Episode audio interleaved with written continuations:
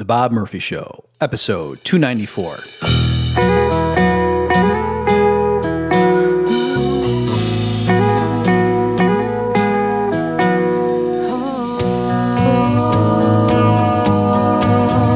There's a tidal wave coming. What you gonna do? Get ready for another episode of The Bob Murphy Show, the podcast promoting free markets, free minds, and grateful souls. It's your source for commentary and interviews conducted by a Christian and economist. Now, here's your host, Bob Murphy.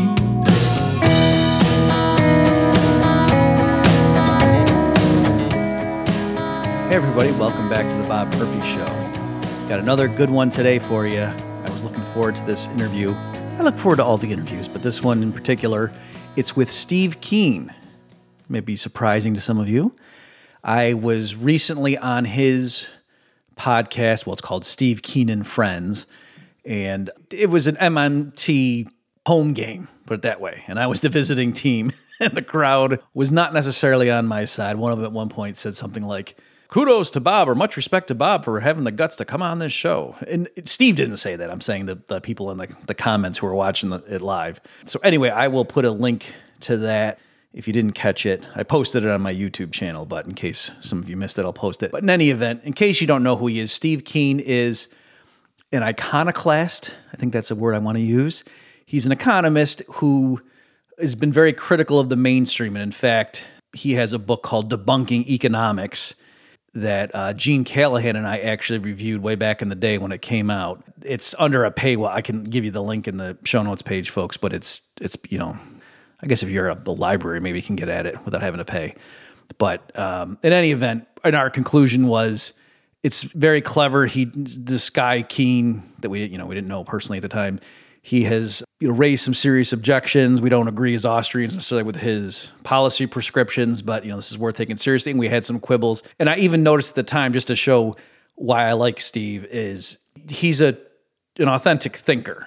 Okay, that he and I disagree strongly on a lot of stuff, but he's trying to be honest about it. And in fact, when I went and reread the review that Gene and I did, you know, in the the main text, we said something like Keen, when he talks about Austrian economics, sometimes gets things a little bit off and he says this, for example, about their business cycle theory, but actually in reality, he reversed the causality in the Austrian claim. And then I had in parentheses, which he admitted or something like that. And I was like, what, what does that mean? And I looked at the footnote and it said personal email correspondence. And so I had just forgotten because it's been so long, but apparently I emailed Steve back then to say, hey, I think you misstated what the Austrian position is on this. And he must have said, oh, okay, sorry. So anyway, that was kind of what I knew of him. He has been on Lex Fridman's show. Um, if you see him on Twitter, Steve will often tweet out like little snippets from his uh, appearance there. And he, like I said, he's a big guy in the MMT world. So let me just read from his official bio and then we'll jump into the interview here. So this is from the Institute for New Economic Thinking and their entry on Steve Keen. Steve Keen was one of the handful of economists to realize that a serious economic crisis was imminent and to publicly warn of it from as early as December 2005. And it gives a link. This and his pioneering work on modeling debt deflation resulted in him winning the Revere Award from the Real World Economics Review for being the economist whose work is most likely to prevent a future financial crisis. He maintains a highly influential blog on economics, and his book, Debunking Economics, is a classic exposition of why neoclassical economic theory is not only wrong, but more of a threat to the survival of capitalism than any number of left wing revolutionaries. Steve is Associate Professor of Economics and Finance at the University of Western Sydney and author of the popular book Debunking Economics. He has over 70 academic publications on topics as diverse as financial instability, the money creation process, mathematical flaws in the conventional model of supply and demand, flaws in Marxian economics, the application of physics to economics, Islamic finance, and the role of chaos and complexity theory in economics. Okay, so just to give you one more little push on the stuff we get into in here, Steve and I both have an affinity for physics and what's chaos theory, but not in the if you guys know my political libertarian stuff. I'm, I'm talking like mathematical chaos theory and just modeling financial instability, stuff like that. So we largely in this discussion focus on where we agree, but we do get into some tension. And so, anyway, I think you'll enjoy this my discussion with Steve Keen. Steve, welcome to the Bob Murphy Show. Good to be here, Bob. It was nice to follow up on our chat on my show about a week or two ago.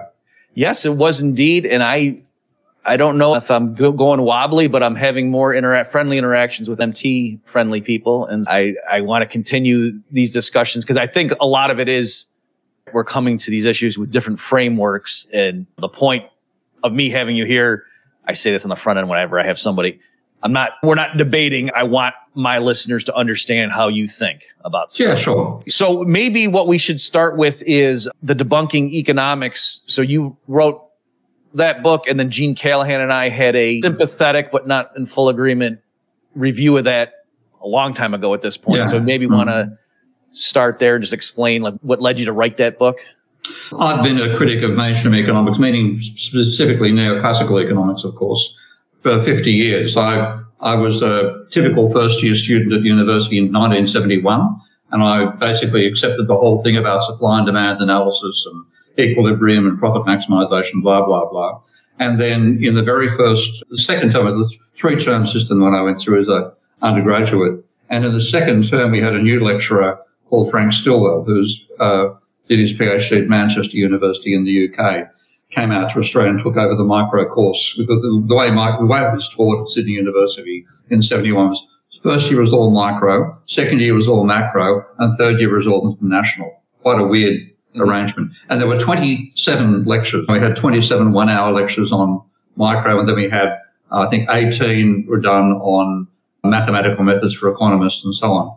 And at the same time, give me a bit more background, I was doing pure mathematics, pure and applied mathematics at the same time. So I didn't do an economics degree, I did an arts law degree. With the arts part of it, I could use whatever I like, and I like mathematics. So I did economics, mathematics, and psychology in my first year. And be learning mathematics from one of the best pure mathematicians I've ever known. Crazy guy called Professor Williams, I can't think of his first name, but he taught like a school teacher mm-hmm. in that he, he made a noise, he was thrown out of the lecture theatre in front of 800 students. Mm-hmm. But it was just brilliant mathematics. So I was learning high level mathematics while being taught crappy mathematics by economists. And then in the middle of the second term with this new lecturer, Frank taught us the what's called the theory of the second best. I presume you're aware of that? Yeah, yep. Okay. If the listeners aren't, yeah. Why don't you elaborate? Yeah. yeah. It's, it's, it's, I think it won a Nobel Prize for one of the originators of the theory, and that said that what you said. What if you're at two steps from nirvana? Nirvana is perfect competition, no trade unions, no employer concentration at all. And if you're one step away, then the standard argument is if you abolish the monopoly on one side or the other, then you make things better. You push people towards a social optimum. But there's, so what if you're two steps away? What if you have trade unions, but you also have employer associations in negotiating over wages? Then what you get, you, rather than getting the, the demand, the, the price side of things for the demand for labour being the marginal product of labour, you get uh, a marginal revenue product, which is lower. Uh, you have a marginal supply product on the other side. And if you have both the trade unions and the employers negotiating over the wage, then there'll be a bargaining power to get you between the maximum and the minimum level. If you abolish one or the other, you end up in the, in the side where it's much worse off, or a union is much, workers much worse off. So making one step towards the getting rid of one or the other market distortion made the outcome socially worse. Mm-hmm. You had a definite fall in social welfare. And I remember sitting there thinking, holy shit, I've just, I've swallowed the whole textbook argument up to this point. And suddenly bringing in the realistic point that there are trade unions and there are employer associations as well, abolishing one or the other will make you worse off. And the only way you can ensure to get to nirvana is to abolish both simultaneously. That's learning. I thought, this is some, there's something really wrong with the theory here. Mm-hmm. And my reaction was to think, I looked in the textbook and I would, we actually were using Samuelson's textbook at the time. And if you, the people who don't know, I imagine most of your listeners do know. Samuelson was the person who really developed neoclassical economics. He, he taught concepts from engineering. He gave us the idea of revealed preference for. They worked out. I think actually gave us indifference curves. And actually, Edgeworth gave us indifference curves. But Samuelson said, I can prove that they exist by looking at what you actually consume, and then I can reveal preference and find your indifference curves for you. So all the mathematization that was done of, of the original neoclassical economics from the 1870s into mathematical form was done by Samuelson in his Yeah, there's like at least five different areas where he's yeah. got seminal papers from whatever the 40s to yeah. the 60s. But, just oh yeah, classic yeah. paper in this literature is Samuelson 53. Yeah.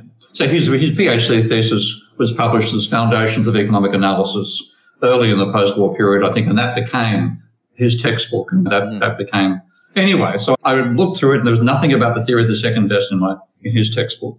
So I trotted down to the library. This is 1971, and of course, it's well before the internet.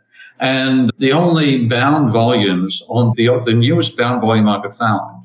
Well, look at the Economic Journal. Surely it's the Economic Journal. That's got to be the so I got a copy of the Economic Journal, and there's a paper, in the 1966 edition was the last one that was bound. And there is a paper by Paul Samuelson called A Summing Up. Well, I'll read it. I certainly had the mathematics to handle the argument. And I then got exposed to the capital controversies. And in the summing up, for those who don't know, and by the way, those who don't know include Paul Krugman, thinks that the neoclassicals won the Cambridge controversy.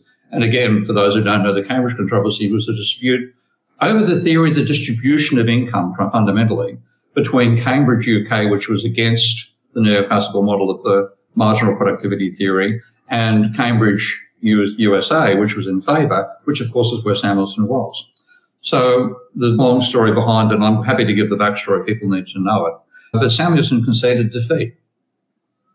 Yeah, why don't we, since you brought it up, because I, I, folks, so this is bobmurphyshow.com slash 294 we'll give links. So, as Steve, like my dissertation's on capital interest theory. So, as an Austrian, yeah. I've done a lot, and, and I folks, I'll link to some like a Mises.org. But yeah, so what Samuelson was really good at is he would read a literature, weigh in on it, and he'd come up with a numerical example that was very clever and would illustrate the issues involved so that everybody helping frame what the debate is so people when they're fighting not that mm. one side would totally agree that oh yeah but it would help clarify and it was, I think it was Mark Blaug and his history of economic thoughts that it was unconditional surrender.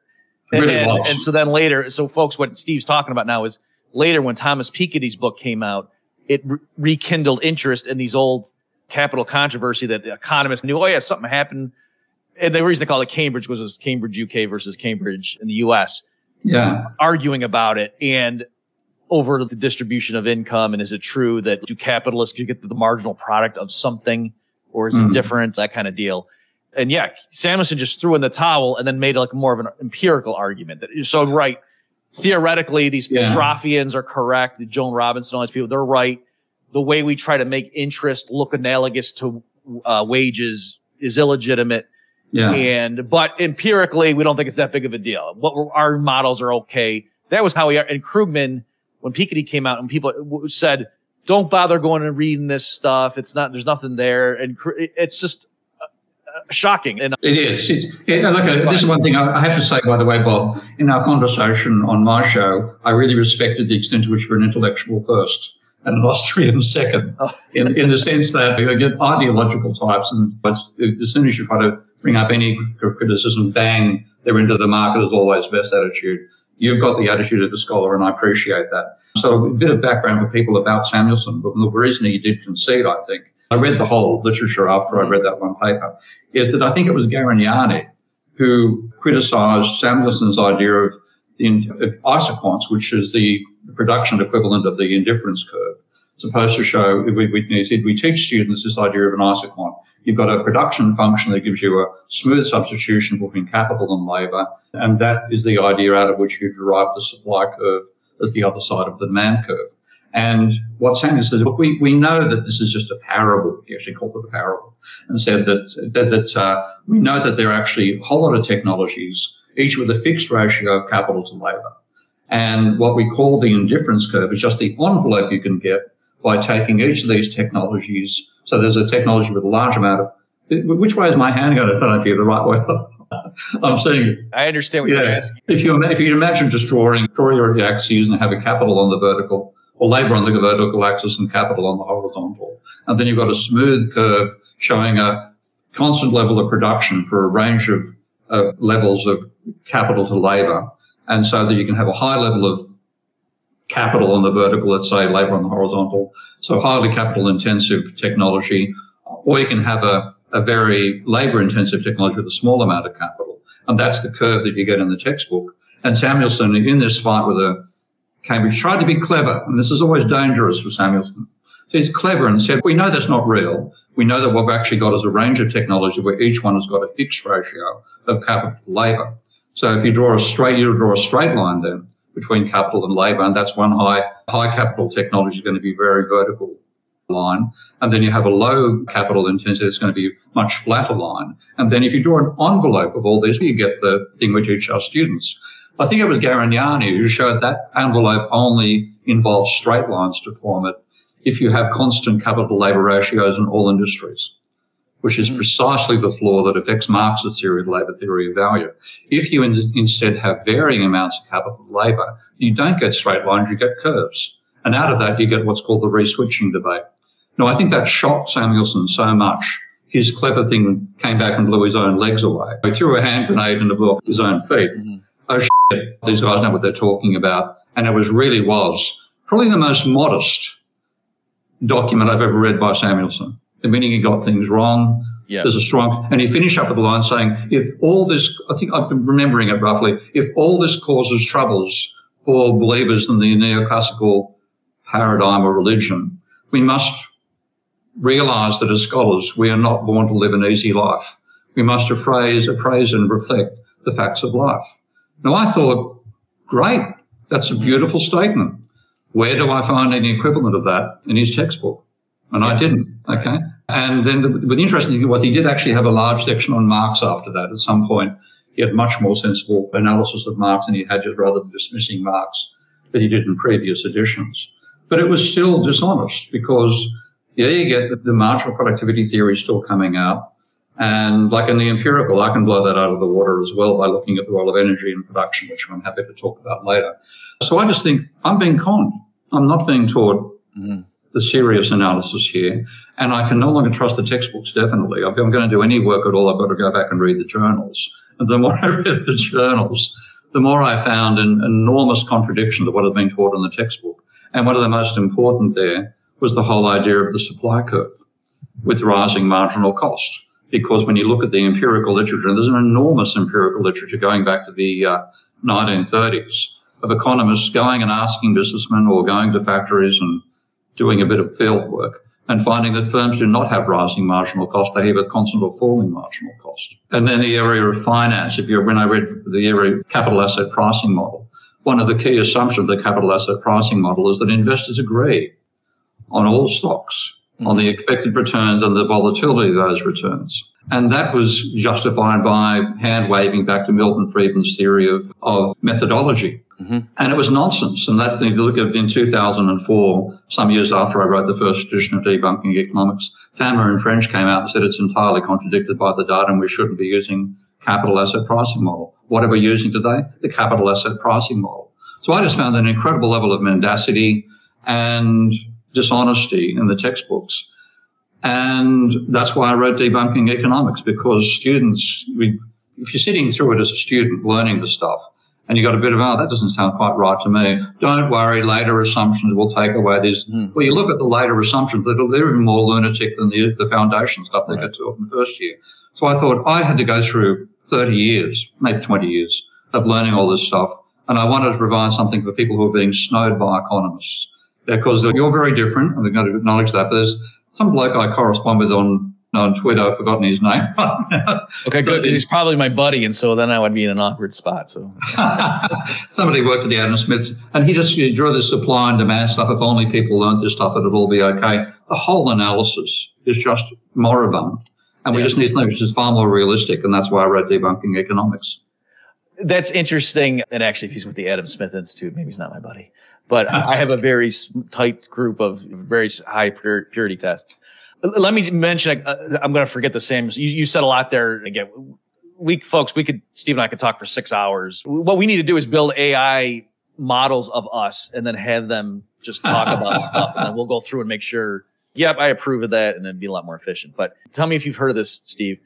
Okay. So there's, again, folks, you, you can't, I can't emphasize enough. Samuelson was a productive genius in what he was doing. Just like Darth Vader built a nice empire, literally, right? So it doesn't, it's not an endorsement of what he did with his powers, but Samuelson was an impressive human. Yeah. And one of the literatures that he had seminal contributions in was like expected utility theory. And in the finance literature, so there's this thing called the Kelly. I'm not talking to you, Steve. Kelly criterion and things Yeah. like in terms of if you're playing an uncertain game and you know what your edge is, how much of your bankroll do you wager, and there's so there's various things, and so this Kelly criterion is a benchmark that a lot of like financial advisor managers and stuff use, portfolio managers, but the economists would often argue that no, so it's like maximizing the geometric mean of your expected returns, things like. And so Samuelson was coming down the side of saying, no, in general, your preferences could be such that wouldn't be the optimal strategy. And he would argue with finance types who kept saying, no, this is unambiguously, I don't care what your trade offs are, your risk appetite. And Samuelson just coming back saying, no. But, and in one of his papers, Samuelson wrote it and it was all one syllable words until the end. Are you familiar, with, are you familiar with this paper, Steve? No, I don't. That's actually Okay. one that So he's doing it real one, yeah. simply, like big loss, bad, but or maybe it's two syllables, because yeah, so Yeah, one syllable yeah. too hard of a constraint. But it, it's some he constrains himself to just speak in words of no more than X syllables, and X is a small number. I think I have read it, but some time ago. So here's what's funny though. So he's doing it, and I'm reading it, and I'm reading books about like financial markets and Mandelbrot and blah blah blah, like ma- markets be misbehaving and things. And they're so they cover this stuff, and so that's the thing. Like what that's what, and one of the guys that was debating Samuelson in the journals at the time said that was a very patronizing thing. Like Samuelson talking to us like we're six. Like that was the whole point, Yeah. folks. Is Samuelson was like, I'm getting exasperated talking to these morons. Here, let me speak in three two syllable words so you can understand the words uh-huh. coming. And what's hilarious is he was bluffing. I posted that on my blog, that Yeah. episode, and one of my readers said, What are you talking about? On page one of the article, there's three words that have more syllables than what he claimed, and he was correct. So the thing Yeah. is, I think Samuelson claimed I just put my arguments in words with no more than, and nobody actually checked to make sure he was bluffing and Yeah. got that published. And until a reader on my blog pointed that out, I had been walking around thinking Samuelson accomplished that. So Well, that's just fact- hilarious to me. For me, I actually Samuelson came to lecture at Sydney University in 1973, and he didn't come to lecture at Sydney University in 1973. He came out to promote his textbook. And and then the uh, academics at the university asked him to come and give a lecture. They were using his textbook, so he thought, okay, I'll go along and give a seminar. And as an honors, when I'd been an honors student, I dropped out after I topped the course in second year. That I hung on, I was so sick of it by the end of the first term that I just I wanted to continue. The reason I stuck with the honors course at that stage was because it was half the course was mathematics and I knew I could have stats. I ended up topping the course and then I dropped out, which annoyed them no end. But anyway, Uh, I I then started leading a re- revolt against the teaching of economics at the university. And one of my crazy friends at the time, a guy called Richard Fields, quite a character, found out somehow from I think the staff told him that Samuelson was giving a seminar. And we thought, well, this we're going to force him to teach to the entire student body. So we simply put up posters saying Samuelson will lecture in Merewether One on this day, blah blah blah.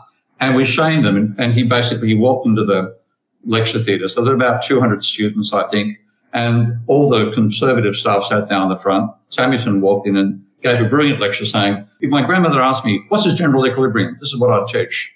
And then just filled the, and I was sitting with the mathematics lecturer, a guy called Tony Phipps, a very, very nice bloke. We're very close friends all the way through. And we were following the mathematics. And at one point, uh, something went up on board and I, we both said, shouldn't that be a plus? He said, yeah, but it's Samuelson. He must know what he's doing. Mhm. Kept on going for a few more lines. And then he said to the academics on the front, oh, I made a mistake up there. You should have corrected me. Smart ass. So anyway, that's, that has been my picture. And he was a very brainy, highly intelligent man, definitely genius category. And he constructed the whole of neoclassical theory. And then he found holes in it and he ran away from the holes. And the hole was particularly the capital controversy. But there's one other you might not be aware of, and I'm going to read this to you. Okay. Have you heard of this paper called Social Indifference Curves? I don't think so. 19, 1956. It's quite old. Have you heard of Gorman's paper with a similar title? You, I've got forgotten Gorman's paper. Anyways, his equivalent to a paper in 1953 by Gorman, uh, which showed that you cannot aggregate individual demand curves to get a market demand curve. And he, and this is Samuelson at one point in that paper, saying that what defense can we make when challenged on the use of community indifference curves for a country or group of individuals? And he said, we may claim we've got a Robinson Crusoe alone and, and you have a single person and that's not realistic. In order to give the appearance of realism, we may claim that a country is inhabited by a number of identical individuals with identical tastes. They must also have identical initial endowments if this artifice is to work. It doesn't work at mm. all. As he finally says, the common sense of this impossibility theorem is easy to grasp allocating the same totals differently among people must generally change the resulting equilibrium price ratio. This is the punchline. One of the first punchline is it, this is the punchline that's legal. The one that goes below the belt comes up next. The only exception to it, tastes are identical, not only for all men, but also for all men when they are rich or poor. Now that's actually a proof by contradiction that you can't derive a market demand curve. Okay? That's what it amounts to. But he then goes through the most inane level of logic to say, what about if we aggregate a family? And we can assume that a family is a happy family that allocates goods between income between everybody before trade occurs so that everybody, the ethical worth of everybody's all is equalized. And then you're not going to believe the next one, but here we go. This is the quote. Since blood is thicker than water, the preferences of different members are interrelated, what we will call the consensus or social welfare function. The family acts as if it was maximizing their joint welfare function. Now, we get, I'm coming up to the punchline shortly. I hope I've got it highlighted properly. If within the family we can assume to do blah, blah, blah, then he said the same argument will apply to all of society if optimal reallocations of income can be assumed to keep the ethical worth of each person's marginal dollar equal. In other words, let's assume this benevolent dictator at the top mm-hmm. of capitalism, it reallocates income. So everybody's happy with the reallocation. And then trades take place. We'll have a downward sloping market demand curve. That is sick. That yeah. is intellectually sick. I think I have, I didn't recognize the title, but when you were walking through it, I, I remember, because I know in macro at one point, somebody asked, because we were using re- representative agent models and yeah. somebody asked, "Has anyone ever justified that?" And he's, "Oh yeah, go read such and such." And you looked at the conditions under which that would make sense, and it was like they were such ridiculously stringent conditions. It was like that's never going to be true, and yet exactly. they felt better about you because the math is so much easier to use. Assume there's one agent who lives forever, and then let's figure out what the and one good, yeah. and one good. So, and this to me, and that's why I'm, I'm not a, I'll never be an Austrian economist. I, I have respect for Austrians because they break away from the concept of equilibrium, which is mm-hmm. the, I believe that's where it's actually read economics Australia in general. So you're better than neoclassicals because you abandon the concept of equilibrium. Not abandon. I think it's you still want, you want it to be nearby, but not actually right, right. on it. So that is at least as a step in realism. Of course, there's more work about expectations and uncertainty, genuine expectation, not so-called rational expectations. I've got that respect for the Austrian, and got people like Steindl and, and Schumpeter came out of that tradition as well, and I have enormous respect for them. But you simply can't aggregate. Mm-hmm. If you start from a subjective theory of value, then you can't aggregate. And this, in its own way, is the opposite end of the problem that Marx has got themselves into by arguing for in terms of the labour theory of value, where they couldn't aggregate either without assuming that capital labour ratios were constant across all industries. It's Can I stop you, Steve, just once? Yeah. You, you did say it, but just make sure some listeners didn't get totally lost when you were saying you can't aggregate to come up with a market demand, I think some people be like, what do you mean? Don't you just sum across, like for every hypothetical price? You mean to make it a nice downward, like a well behaved? Yeah, what they call well behaved. So, like the, the background there is that if you read a textbook like Mankiw, and I'd prefer, you're better off reading Alice in Wonderland because at least it's supposed to be entertaining. The whole bloody range of bloody fairy stories and fairy firm. I was think Thirsty Thelma's shop and Big Bob's Bagel Bin. You might have another a crazy crap like that. I've made up things all the way through. But he, when he talks about demand, he says so and so has a demand for three ice cream cones at this price, and somebody else has four, so the market demand is seven. Totally childish, totally simplistic. Mm-hmm. But if you go back to the foundation which Samuelson himself laid, of having people maximizing the utility given a budget constraint with preferences indicated by indifference curves. One part of driving an individual demand curve there is that you can, let's say you've got bananas on the vertical and biscuits on the horizontal. Okay? Mm-hmm. So when you're going to change the price of biscuits, you change the intercept given a budget line along the, the, you know the biscuit line, but the bananas remain constant because we're assuming for a single individual, if we change the price of biscuits, we're not going to change your income. we're not changing the price of bananas either. Therefore, that point remains fixed. Mm-hmm. And therefore, we just rotate. And then the other point of rotation, we've got to work out the demand curve. There's another complicated step called a Hicksian compensated demand curve that we don't need to go into here. But that combination means you can prove that the individual values the law of the law of price, that increase the price, increase demand. Proven because that's actually the slope of the indifference curve now. Now, when you go to a market, you can't have just one individual. Okay? Because if you were going to look at the market for biscuits in America, there's 350 million consumers. Some of those consumers are going to be involved in the production of biscuits. So therefore, when you change the price of biscuits, you change the income mm-hmm. of biscuit and you change the income of everybody else as well, because they've got to buy biscuits and et cetera, et cetera. So the point is no longer fixed, it moves. Okay. And therefore, as it moves, each time you do it, you're changing, you change the distribution of income, you change rel- relative prices as well. Your, the, the point of tangency is going to continue swapping all over the place because rather than having a curve doing this, you've got a curve doing this all the time. Mathematically, it's restricted to any shape that can be covered by a polynomial. So that's any, any line, any shape you can draw by putting a finger on the page, moving forward, never going up to intersect with yourself and, and never getting two values of quantity for one value of price. It's good thing even the curve is inverted. It's supposed to be, that's what I call the inverse demand function. So that means there's no guarantee of being able to drive a market demand curve that has any of the properties that you'll find in all of the textbooks. Mm-hmm. And that is why I find it such a mendacious discipline. They should have said, and this is with the reaction that Alan Kirman had to the, it's now known as the Sonnenschein Mantel-Debreu theorem. But as I said, you can find it being proven by Gorman in 53 and Samuelson in 56 as well, that you cannot derive a market demand curve unless you assume all consumers are the same and all goods are the same, which is exactly the same ridiculous dilemma that Kai Bosch the labor theory of value. The sensible reaction is the one that Alan Kirman said that given this rule, we will, we may have to abandon the idea of starting at the isolated individual we would have to work instead in terms of the consumption and behavioral patterns of groups of people that have coherent behaviors. And that really is saying the classical school was right to talk about capitalists and workers and bankers and landlords because there's no point lumping me and you with Bill Gates, okay, mm. in terms of our consumption patterns. But whack Bill Gates and Elon Musk together and you and me together and you get a certain level of realism out of that. Social classes should be part of our analysis. And again, that's not part of either Austrian or or neoclassical thinking. The Austrians, I think, again, are more likely to be able to to uh, cope with talking in terms of different social groups. Okay, yeah, but you mentioned CAPM and FAMA and stuff.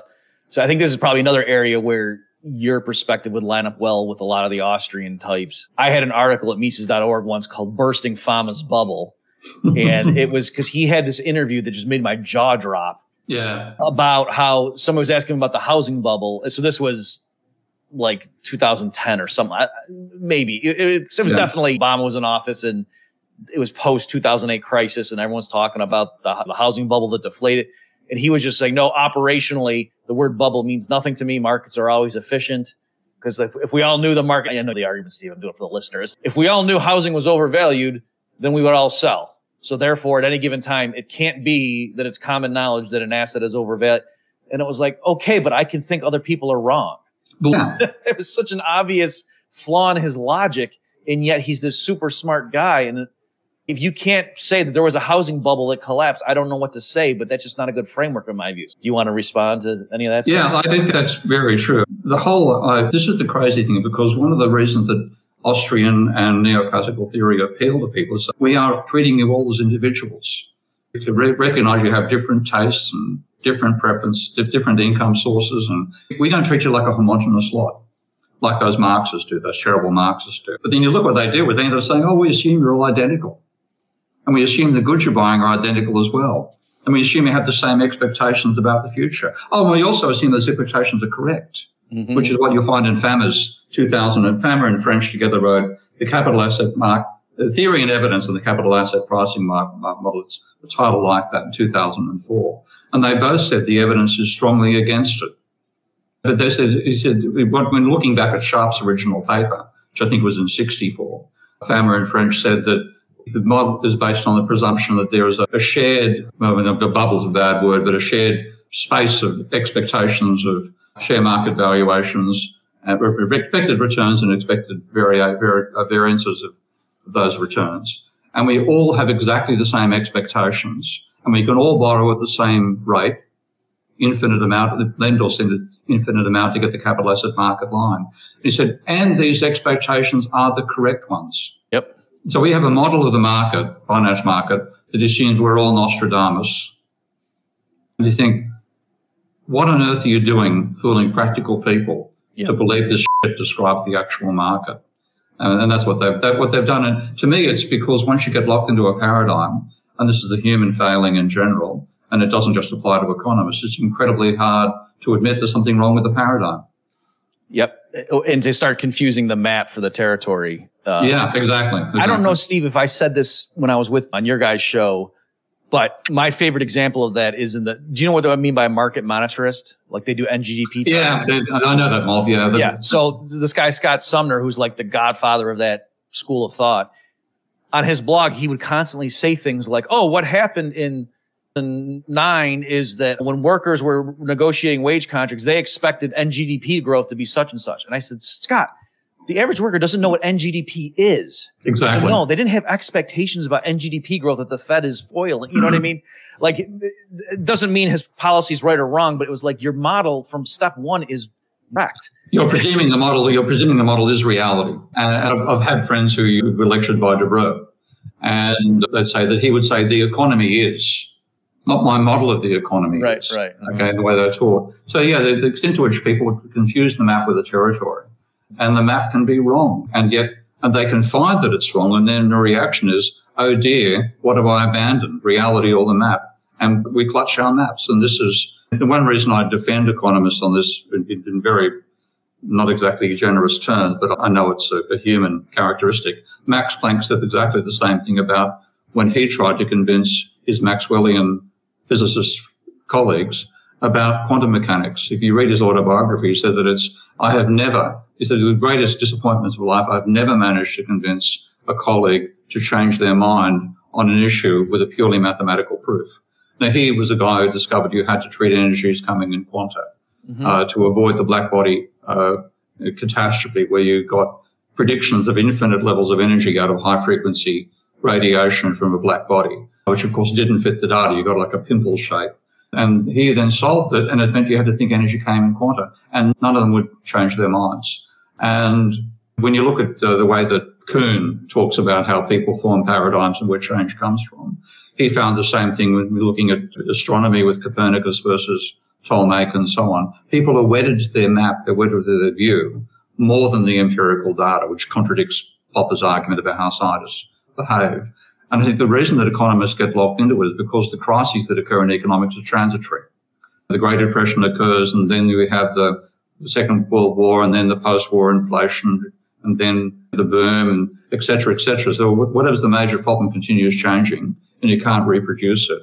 Whereas in science, you can. And what that meant was people who learned when Planck had done his proof, then students would be subjected to lecturers lecturing about the Maxwellian explanation for the black body radiation problem, blah, blah, blah, put up with them, but they know their Nobel Prize is going to come out of solving that issue or extending what's being done. So ultimately, the old bloke has to retire or he dies, has to be replaced, a new graduate student takes over. Now we're going to getting the realistic paradigm. So there's generational change in physics and all sciences because experimental contradictions persist forever but there are that doesn't apply in economics. So you continue getting a priesthood that continues finding people who zealots who love the arguments, who love the mathematics of I call it mathematics, and you just don't get generational change. Folks, let's take a break from the action to remind you that this is a very unique podcast, is it not?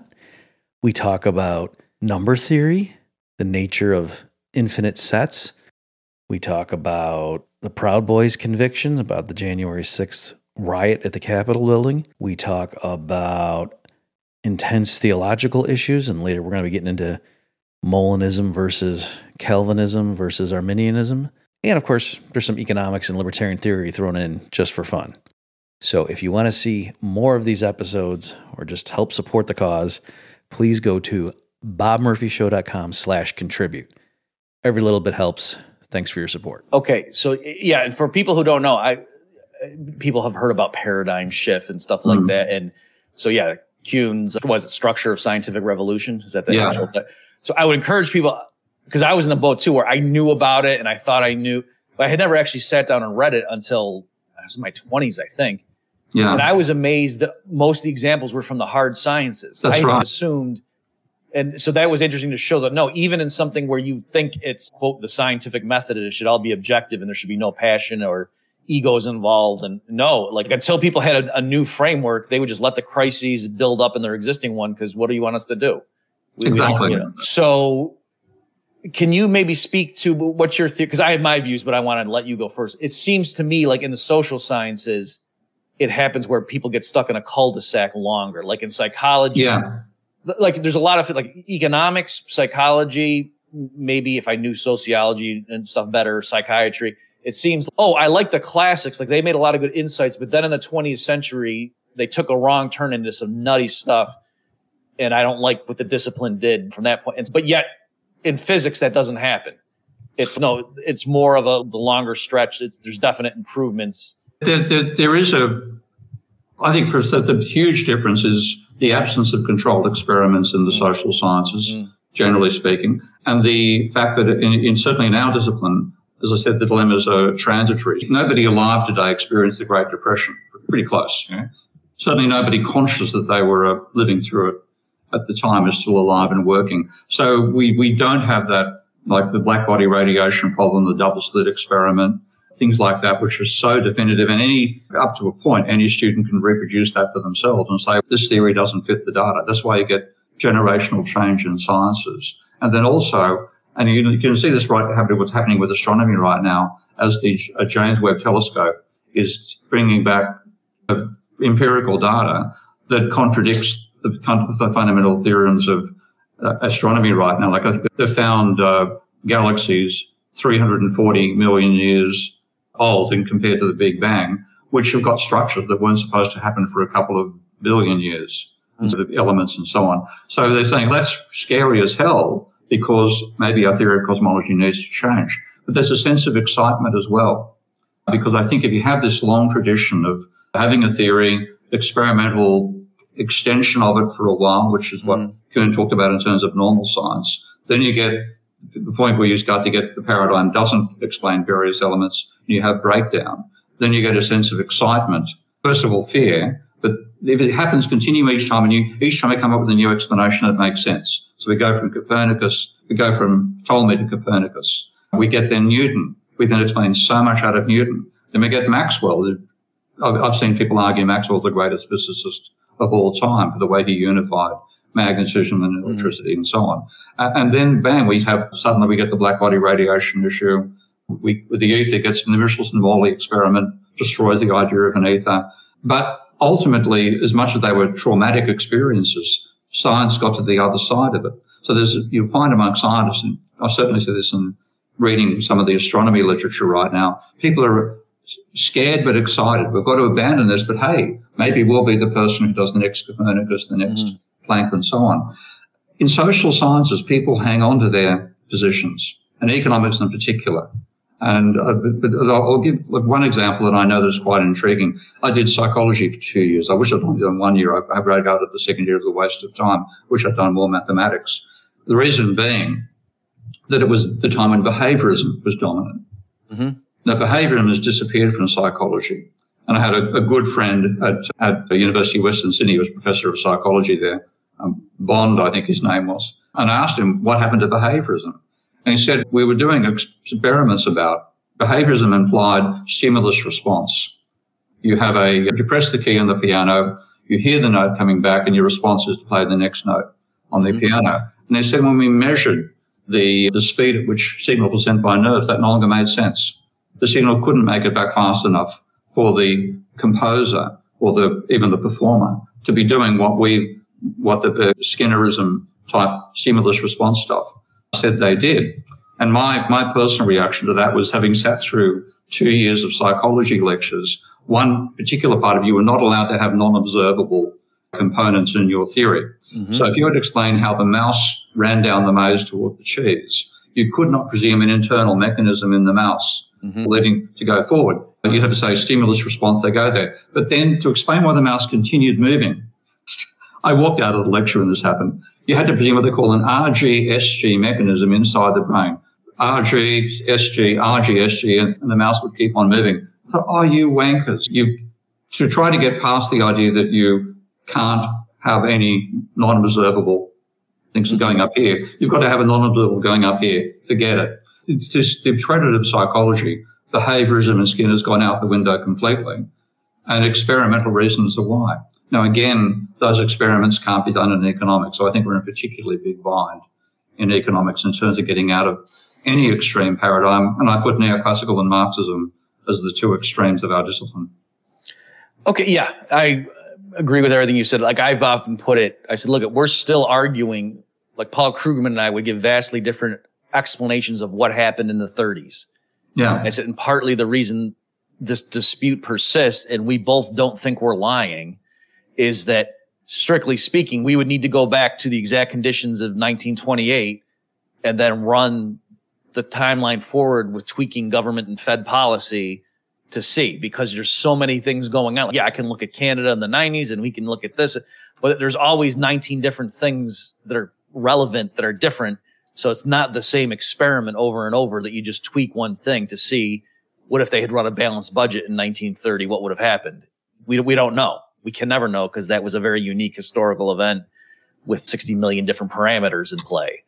Whereas to say, let's look at Mercury's orbit, technically, yeah, it's not the same thing, but we, I guess we feel like in physics, a lot of times we can abstract away and in a sense, it's a repeatable thing that we can then, you know, so I don't know if it's because nature has more like a more parsimonious set of attributes when you get down to, anyway, you, you get the distinction I'm making. Yeah. There is a sense in which if we're saying the 1930, 1930 was a unique event, technically Mercury going around the sun in 1930, that was a unique event too, but yet we feel like that's more of a repeatable thing that we can study. And, and we've got things like Einstein's general relativity is confirmed by Eddington of 1928, I think it was. There was a precise degree of curvature that was supposed to see from the, and that was actually was seen and so on. Confirmation of theories is actually easier in science as well. I have my own explanation for the Great Depression, and that's Minsky's theory. And that comes back to the role of credit in the economy and credit and aggregate demand. And I can look at the data and I find exactly what I predicted.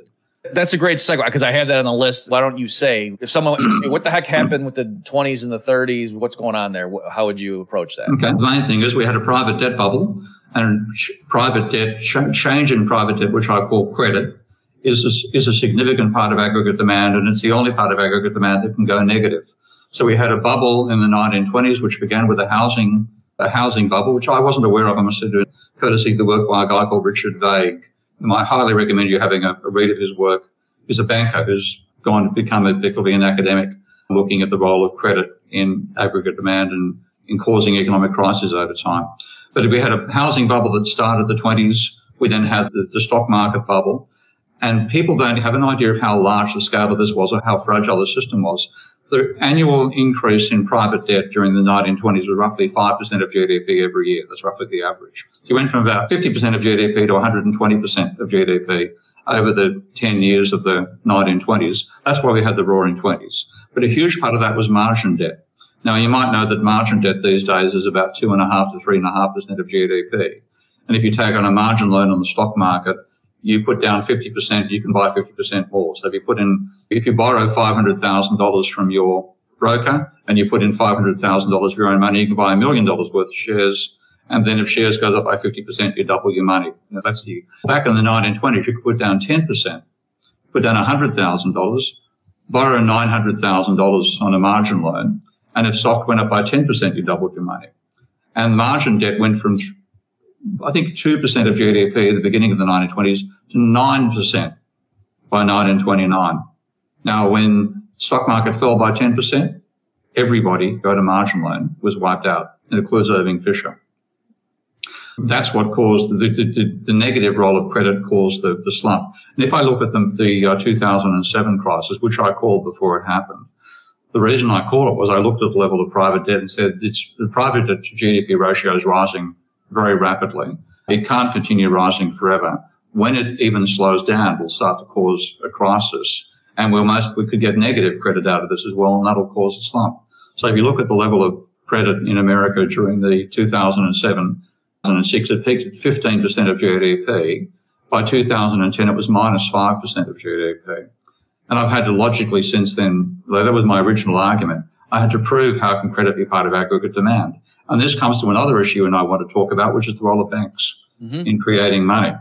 And if you have the fictional world of loanable funds, which is, let's talk another one of Paul Krugman's obsessions, then in loanable funds, Murphy lends to Keen. Murphy can spend less, Keen can spend more. The change in debt doesn't contribute to aggregate demand. Only the interest does. But when banks create money, their assets go up, the, the liabilities go up, the liabilities are money, we spend the money, and that change in debt becomes part of aggregate demand as well as aggregate income. So you can go, when you look back at 2006, 2007, there was a component of aggregate demand created by credit was equal to 15% of GDP.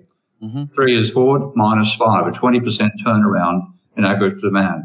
Now, when I look at the correlation between credit and unemployment, I get a correlation coefficient of about minus 0.9.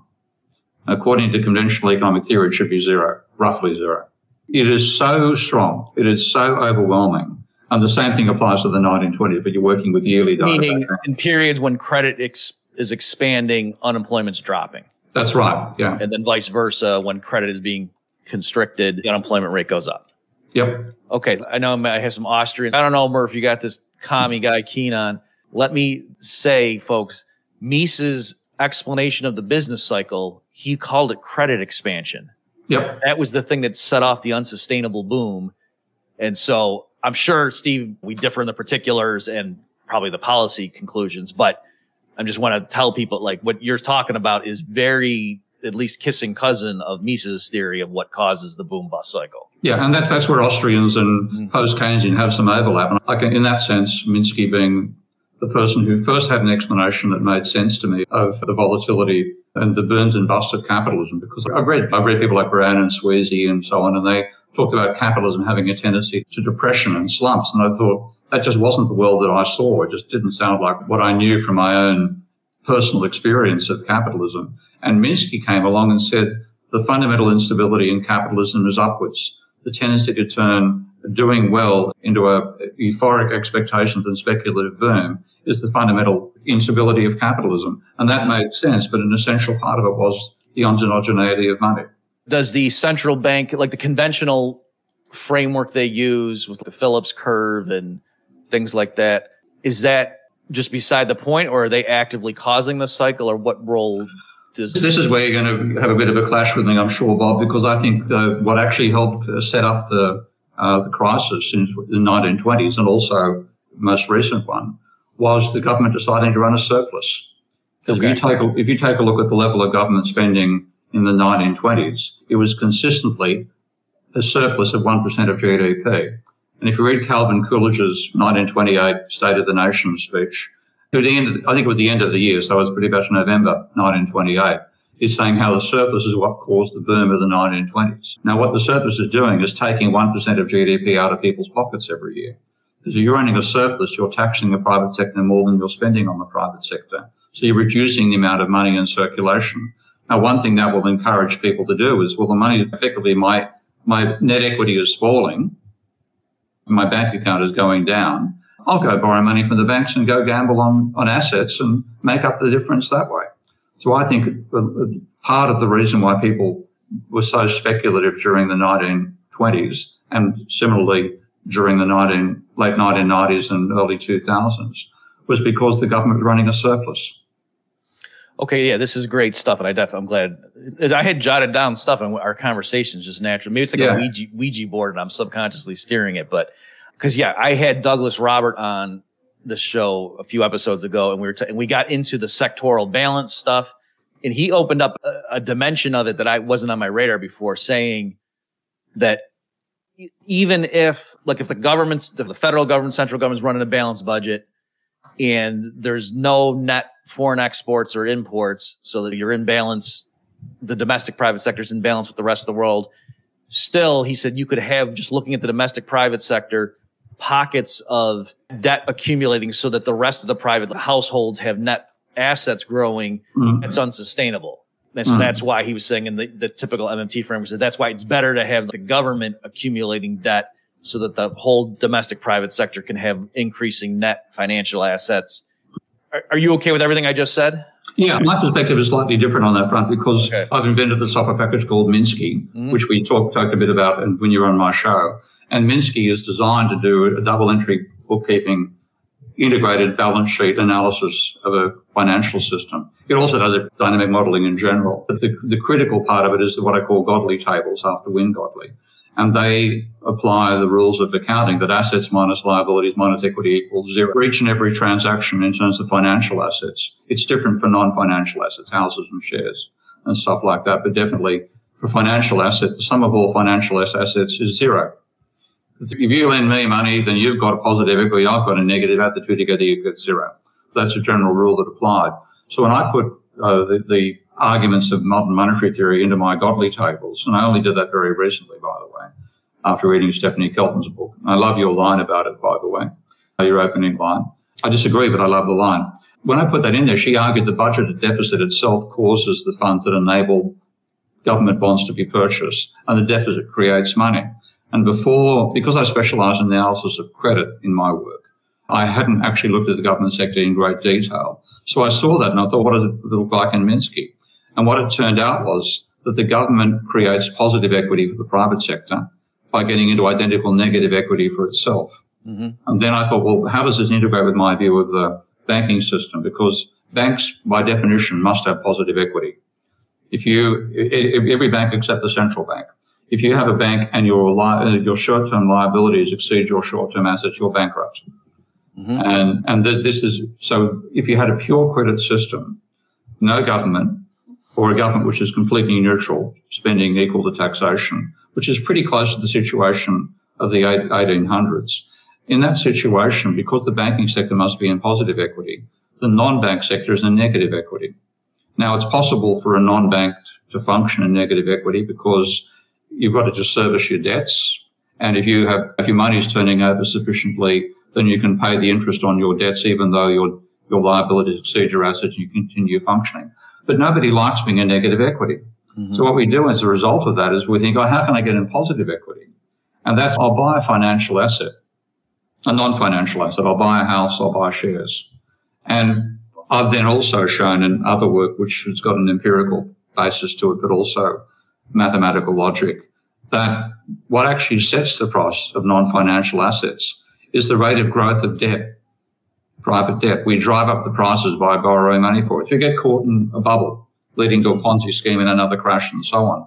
So your easiest way of avoiding that is for the government to run a moderate deficit all the time because that, if you have a government running a deficit and the banking sector being in positive equity, the non-bank, non-government sector can also be in positive equity.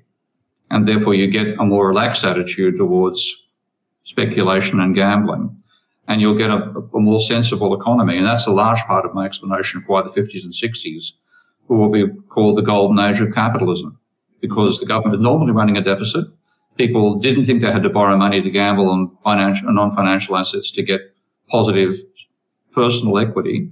And they could focus on doing what capitalism is best at, which is investment, developing new products and so on. And that was a, a golden age. And then when we fell for the idea about the government running a, a surplus being a good idea or reducing government debt, we ended up in the speculative bubble we've been in for the last 30 years. Okay, a lot there. Let me do my standard thing about the whole like the government debt is the private sector's asset thing, just to get your again, folks. We're not trying to change each other's minds here on the fly, but just Yeah. let me get my issue across to you, Steve, and have you respond. So here's Okay.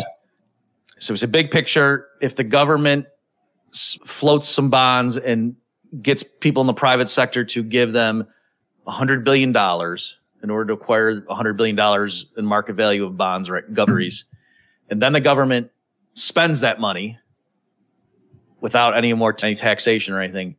So that's fiscally the government just ran a hundred billion dollar deficit. They borrowed money and then spent it. Government debt held in the private sector just went up by a hundred billion, right? No, Why? because when you take a look at the again, double entry approach. And this is, I said I only did this very recently, about maybe two years ago after reading Stephanie's book for the first time. Because if you think about how banks create money by lending, they increase their liabilities, which are their deposits, and they also mark up their assets, which are loans at the same time. Mm-hmm. So the balancing asset for a bank's creating money is the loans. Now, bank governments can't mark up banks' books. They've got to put something in instead. When you look at when the bank runs, when the government runs a deficit, it spends more than it gets back in taxation. It adds money to people's deposit accounts. It also adds to the reserves of the banking sector. The reserves are created by the deficit. Now, if you go back to the pre-global financial crisis period, when you didn't get any interest payments on reserves, then what that meant was the, the banks had an asset but earn them no income. The government would then issue, then issues bonds equivalent to the deficit plus interest payments on outstanding bonds. That is basically saying to the banking sector, would you like to swap these non-income earning, non-tradable assets we call reserves for this income earning tradable asset we call bonds? Oh, yes, please. So fundamentally, the funds is not money. The funds that are used to buy the bonds are created by the deficit itself. Okay. Let's defer that. So I, I want to focus just on the static first, because yeah, you're talking about the process. How would we find ourselves in a position where the private sector is holding $100 billion in treasuries and the right now the private sector is holding $32 trillion in treasury securities. Let's assume it's all yep. held by American households. And the government, oh, gee, we owe this money. And Republicans are freaking out. And oh my gosh, 32 trillion in debt. This is like a, around the necks of every newborn and stuff. And then the Stephanie Kelton's perspective is okay, but all those households or mutual funds or whatever retirement, they're all holding treasuries as assets. Mm-hmm. And so let's not ignore that. And so it's like the private sector has 32 trillion in net assets. Yeah. Whereas if it were all done like you're saying, like if a household could say, "Oh, we saved some money and we bought some bonds from GE," but then your asset there is the offsetting liability by GE, so the private sector right. nets to zero. Whereas, yeah. if the aggregate assets, financial assets we have are debt instruments issued by the U.S. Treasury, we can draw mental lines around that, and so it's oh, that's why the private sector as a whole has this thirty-two trillion dollars in net assets. Yeah, and the federal government has the Treasury has $32 trillion in liabilities. Okay. So what my question then is, in what sense is it, do I feel good knowing, oh, we've got $32 trillion that entity over there owes us. When I say, by the way, how are you going to pay us back? And they say, oh, we could tax it from you. We could print a bunch of money. It, it's, it's to me, I would rather some foreign people owe us the money. No, they have to go turn a profit to give it rather than. I, I, I, think this is where our confusion comes from. Because okay. I, again, I, I, I'll give a bit of a background. I invented Minsky because I've, I've been using dynamic modeling mm-hmm. right since I started economics, but using packages like Mathematica and MathCAD and Vensim and so on. And in none of them could I model financial flows properly because what you've got is a set of, the way they work is you have a flow chart, a set of flow charts or if you're working in, in Mathematica, as I was when I did my PhD, you've got to write differential equations. Mm-hmm. And you've got a differential equation for debt and a differential equation for deposits. And you might put one equation with the wrong, you're typing this stuff, you can make a mistake. So I invented the idea of double of tables, which I call Godley tables. Mm-hmm. But at the time, I I didn't understand double entry bookkeeping. Okay? So building Minsky initially, we were able to have single entry tables, and I used to argue with people that, that repaying debt doesn't destroy money. I saw that Minsky claimed this and I saw that Graziani claimed it. And I thought, well, that's once banks create money, they're not going to go destroying it. So if you look in debunking economics, the model that I used there was a bank lending out of a vault and say, you don't burn the notes. Mm-hmm. And I built a, a, reasonable model at the time. Anyway, ulti- ultimately, in the real world today, money is almost all deposit accounts. Mm-hmm. And if you pay down a debt, your debt, your bank deposit falls, which is destroying money your debt falls. So I was wrong. And then I made it that Minsky is strictly double entry only. Okay? Mm-hmm. So that's my background. I felt awkward. I had to learn the hard way by building the software that enabled me to model these things properly. And it then became obvious that the government, when I modeled in Minsky, it forced me to find out that the government creates money by running up negative equity. Mm-hmm. Okay, the banks create money by boosting their assets and liabilities identically. And then that means for the households, their assets and liabilities also rise identically. Mm-hmm. So if you have pure credit system, then there's you start up at aggregate equity is zero because banks must be in positive equity, the non-bankers in negative equity. And that then I think sets up all sorts of dilemmas for how we behave in an economy. When the government comes along, the government boosts assets and liability to the banking sector equally. That also means that it, what it does at the central bank is an asset swap. When the government spends the its account of the, the treasury's account of the central bank goes down, the accounts of private banks go up, those go up. When you get to the treasury level, the treasury spends, which reduces its asset. The only balancing item it can go, at its equity has got to fall as well. And if you look at the accounts, and then for the pri- private sector, it means they get money and they get assets. The assets of their deposit accounts go up. The only balancing item is their equity has to rise as well. So government spending in excess of taxation creates positive equity for the private sector. And then when you look at what the bonds actually do in that whole situation, if the government didn't issue bonds, the impact of negative equity would be felt by the central bank because the central bank would have its, I've got to show a t- set of tables to point that out properly, but the central bank would be a negative equity, which it can do because it's a very special bank. But when the government sells bonds, it enables the central bank to be in either positive equity or zero. It gives, and it means that the negative equity is borne by the Treasury alone. I'm going to be very accounting in the way I'm trying to explain that. But to me, what it means is a fiat money system only works if the government runs a deficit. Because if you have a fiat money system, and we're in a mixed fiat credit system, if the government tries to run a surplus, it's destroying fiat money. And we're telling people, we want you to grow and improve the economy and come up with new ideas. By the way, we're destroying the part of the money supply for you. Do you like that? And to me, look, just let's be realistic. We live in a mixed fiat credit system. Mm-hmm. If we have a government that tries to reduce its debt, it's destroying fiat money. And that causes part of the craziness we see in how people behave in terms of financial bubbles. Okay. Let me ask you this. In your framework, then, so you think to avoid crises, is this a true statement that the government, at least in a monetary sovereign, to use Kelton's language, mm. that kind of a framework, does that government need to perpetually run budget deficits? Yes, not all, not indefinitely and forever. But the, the, the, rule should be a deficit, and the deficit should be roughly the rate of growth of the economy divided by the velocity of money. Okay. Does that stabilize the debt to GDP ratio, or is that number? Yeah, it, it, it, can stabilize. Uh, you you get a you get a stable debt to GDP ratio coming out of it. Like when I when I model this in in, in Minsky, my Minsky mm-hmm. software, what I assume, and this is an assumption, is that the First of all, the government runs a deficit, which is creating more money for the private sector and enabling GDP to grow. And the central bank, when in its open market operations, net buys the interest. The bonds that are issued equal to the interest. So what you get is constant equity for the central bank, rising equity for the private sector and both the private banks and the non-bank sector, negative equity of the treasury, which if you look at the books, even though they recorded very badly, every every economy in every government of the world is showing negative equity there. And if there isn't, it's negative financial equity. And this is the important word financial versus non-financial that's become important. The net, the, the, the net financial equity of the American government is negative.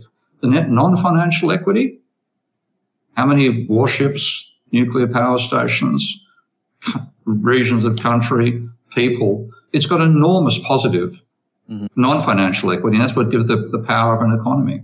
So we obsess about the financial equity situation without actually understanding it properly. And I find that more aggravating than people having political positions in many ways.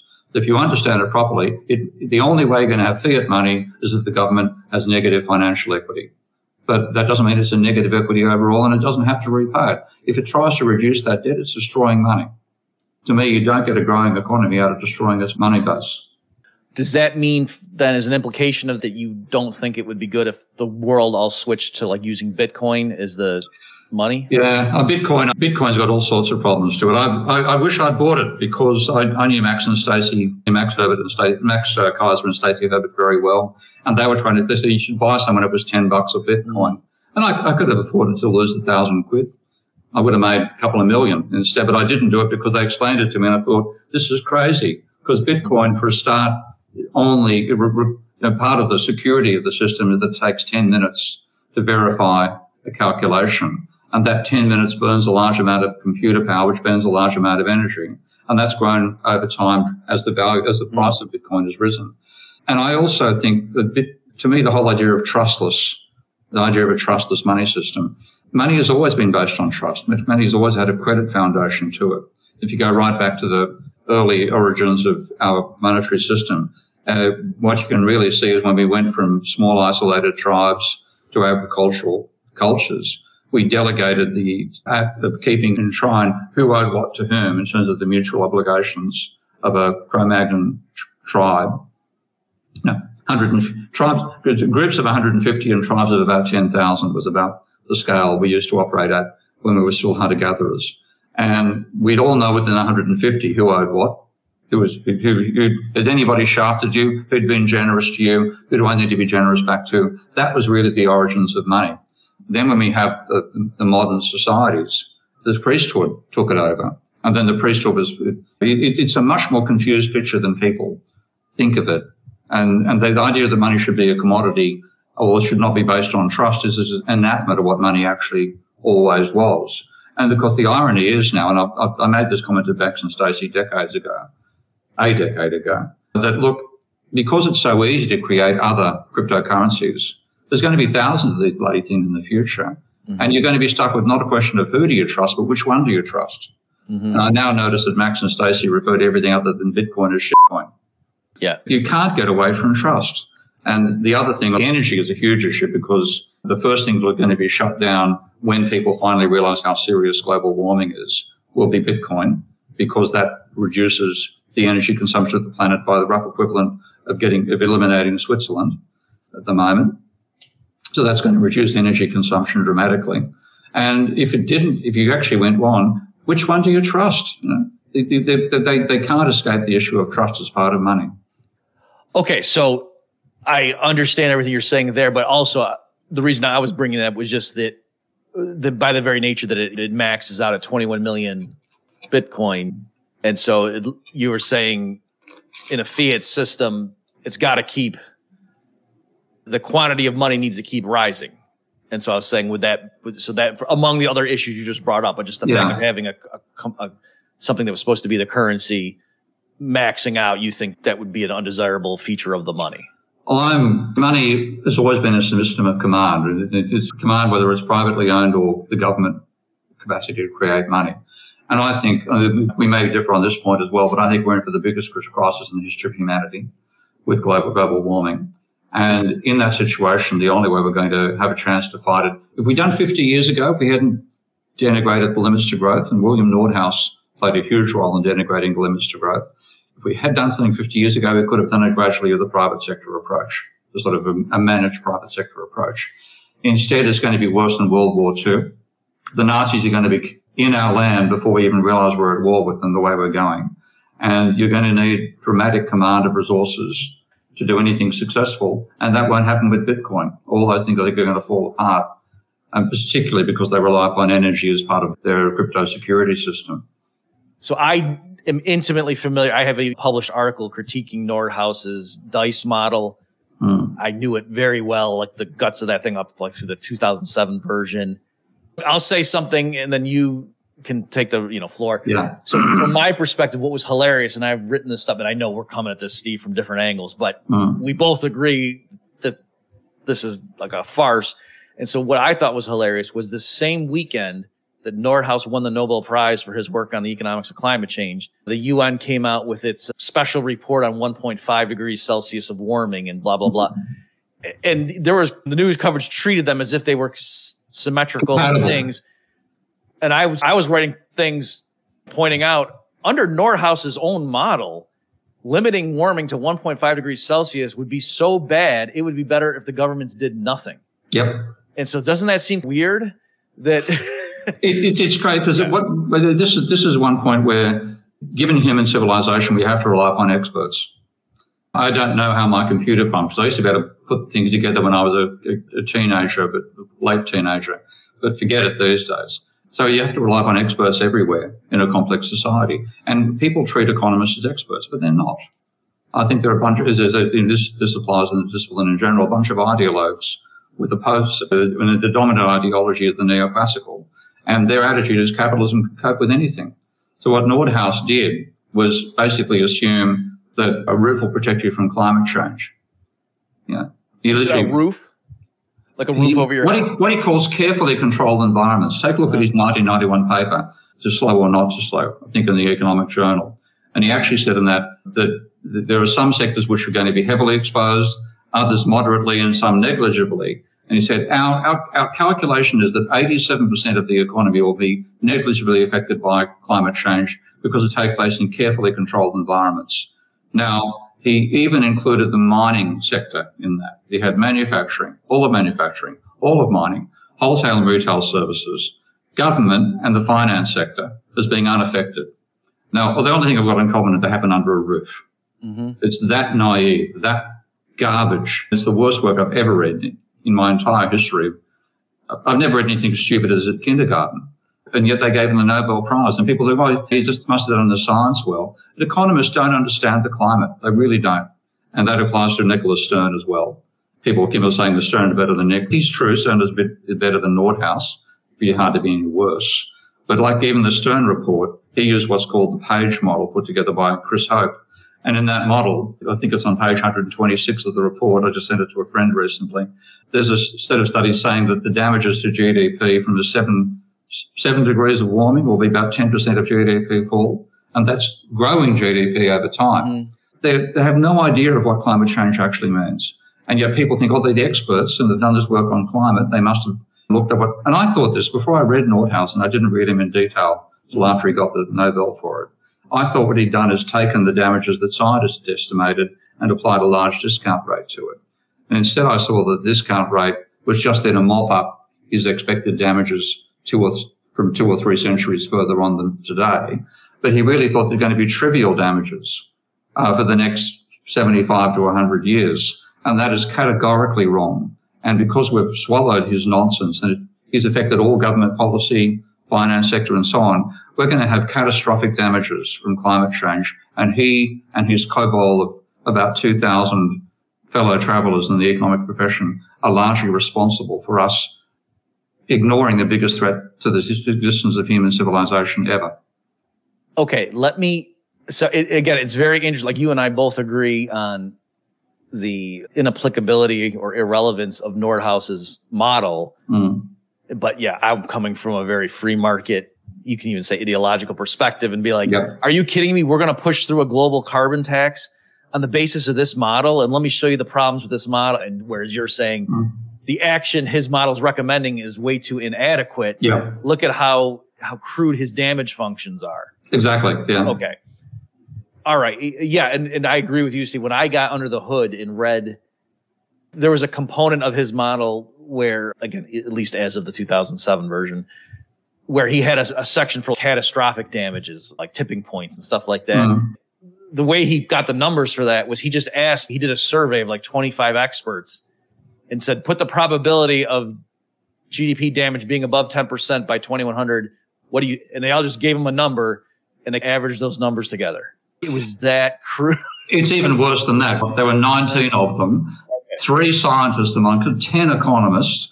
Only Nordhaus and I think it was Mendelsohn he had as so-called experts on climate change within economic. The other eight were people who weren't specialists at all, included Larry Summers in that lot. Oh, I didn't know that. Okay, Larry the, I think it's from the, they've got the 1994 paper, the survey of experts. They weren't experts. They were from his friends.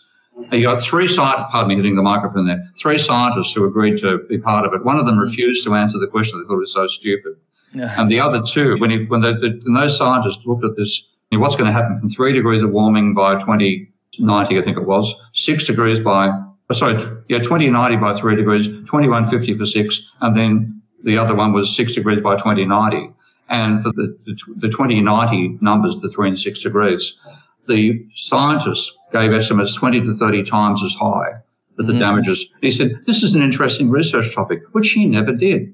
He just stuck with the bloody economists. So he's created this deluded bunch of idiot savants around him who continue producing what look like elaborate pieces of econometric. They're based on assumptions that are completely orthogonal to what climate change actually means. And that's why we're seeing all these bizarre effects this this very year. The the weirdness of the climate, I think, is pretty obvious to most people, even if they deny that it matters. And I think the next 10 or 20 years, it's going to be touch and go to whether human civilization survives. Okay. Unfortunately, we have to stop respecting of your time and I got to think too. That's a dramatic place to stop, but certainly maybe we'll come back. Is there something, Steve, with people who want to read more of where you're coming from on that you would recommend? Yeah, thanks, Matt. Uh, look, by the way, it's been great fun talking uh-huh. to you. It's, you've given me a hell of a, an open floor here, so I really appreciate that. I have two sites. I have a Substack page, so that's, I think it's profstevekeen.substack.com. And then there's Patreon, which is the other order. It goes www.patreon.com slash profstevekeen. And like I, I appreciate support there. I am crowdfunded, mm-hmm. but I do make all my posts open access. You don't have to pay to, you can sign up without paying. Okay, great. Yeah, and folks, we'll put go to folks go to bobmurphyshow.com slash 294 and I'll give links in case you're in the car or something and want to go see what Steve has done on that. Oh, lots more. I'm sure we'll speak in the future again, Steve. This is great stuff. So thanks so much for your time. And thank you for the invitation, Bob. Much appreciated. Okay. Okay. Thank Bye. you everyone for tuning in. We'll see you next time. You've just experienced another episode of The Bob Murphy Show, the podcast promoting free markets, free minds, and grateful souls. For more information and to subscribe to this podcast, visit bobmurphyshow.com.